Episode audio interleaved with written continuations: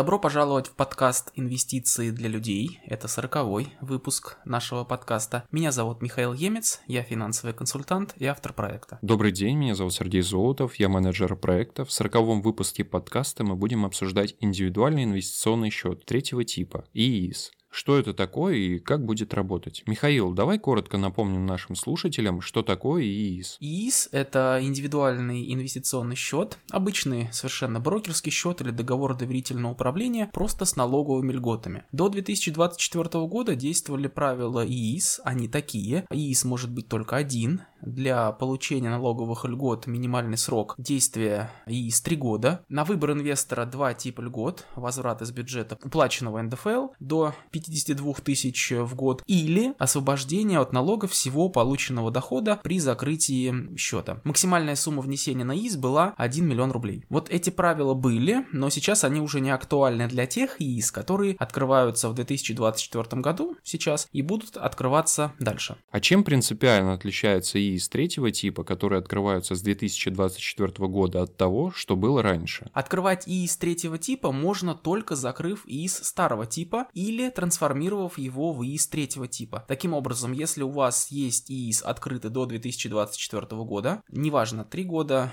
там ему больше или меньше, до 2024 года. Есть три варианта. Во-первых, оставить один старый ИИС и продолжить пользоваться им полностью на старых условиях. Во-вторых, можно закрыть старый ИИС, открытый до 2024 года, и открыть уже ИИС-3. Или третий вариант, не закрывать старый ИИС, а трансформировать его в новый ИИС третьего типа. В двух э, последних случаях у вас будет вариант открыть еще дополнительно до двух ИИС третьего типа. Таким образом, у вас будет до трех ИИС третьего типа. Вот это очень важная мысль. Теперь нельзя одновременно иметь и из старого типа, и нового третьего типа. Зато теперь можно открывать до трех ИИС включительно. Но все они должны быть именно из третьего типа, то есть нового образца. Михаил, я слышал, что из третьего типа будет комбинировать налоговые льготы первого и второго типа. То есть можно будет получить возврат из бюджета НДФЛ отнесенной суммы и при закрытии не платить налог с дохода. Да, планируется именно так. И еще будет снято ограничение на максимальную сумму внесения на ИИС в год. Раньше это был 1 миллион рублей, а на ИИС-3 можно будет вносить любую сумму. Правда, налоговые льготы вводятся налоговым кодексом, а сейчас, э, по состоянию на конец э, января 2024 года, эти изменения еще не внесены, то есть налоговые льготы по ИИС-3 пока находятся на уровне проекта. Изменения в федеральный закон о рынке ценных бумаг были внесены, а в налоговый кодекс э, еще не успели. Хотя проблемы в этом, в общем-то, нет, так как налоговые льготы за 2024 год инвесторы смогут получить все равно только в 2025 году. К тому времени изменения должны быть приняты. По ИС-3 можно будет получить возврат из бюджета уплаченного налога суммы внесения до 400 тысяч рублей. То есть вернуть можно будет до 52 или 60 тысяч рублей НДФЛ в зависимости от того, по какой ставке вы платите НДФЛ 13 или 15 процентов. А при закрытии ИС можно будет не платить налог с дохода до 30 миллионов рублей. Это самое важная особенность ИИС-3, то есть доход за весь период существования ИИС может быть и больше, но освобожден от налога будет доход до 30 миллионов рублей за весь период действия ИИС. А что выше, с этого дохода будет удерживаться стандартный налог. Например, состоятельный клиент вносит на ИИС по 10 миллионов рублей в год, и на фоне активного роста рынка акций, допустим, его портфель удваивается за 5 лет. Тогда с полученного дохода 50 миллионов рублей 30 миллионов будут освобождены от налога, а с 20 миллионов будет удержан стандартный налог. В данном случае это уже 15%, так как с недавнего времени, если доход такого инвестора превышает 5 миллионов рублей в год, в этом случае по налоговому кодексу работает ставка 15%. Повторюсь, что налоговые изменения по ИС-3 еще не утверждены законодательно, но почти наверняка они будут именно такими. Еще я слышал, что увеличится минимальный срок ИИС третьего типа. Это правда? Да, предполагается, что ИИС-3 для получения налоговых льгот должен быть открыт минимум 5 лет, если открывать его в 2024, 2025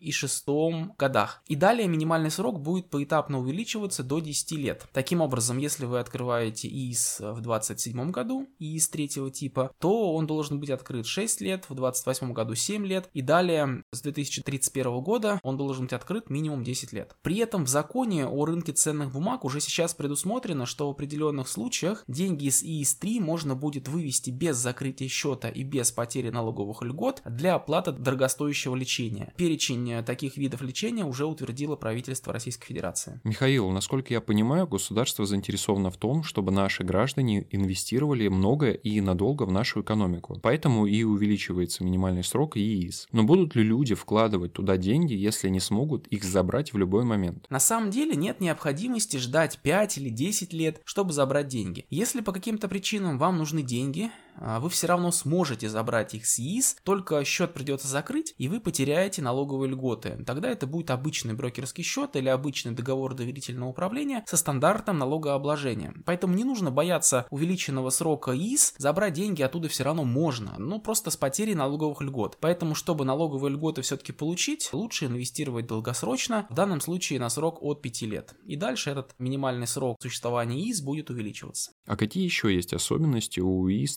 третьего типа? Я бы отметил, что теперь в законе есть норма, что на ИИС-3 будет нельзя покупать определенные категории финансовых инструментов, перечень которых определит правительство России. Предполагается, что на ИИС-3 запретят покупать иностранные ценные бумаги недружественных государств или разрешат инвестировать вообще только в российские ценные бумаги. То есть это еще только определит правительство Российской Федерации. Скорее всего, мы пойдем по второму пути и на ИИС-3 можно будет покупать только российские ценные бумаги. Михаил, расскажи, а как наши слушатели слушатели могут получить твою консультацию. Для этого оставьте заявку по ссылке из описания к этому подкасту. Это проверенный способ связаться со мной. На консультации мы сможем обсудить с вами любые вопросы по теме инвестиций, в том числе индивидуальный инвестиционный счет третьего типа. Это был сороковой выпуск нашего подкаста. Мы обсуждали, как будет работать новый индивидуальный инвестиционный счет.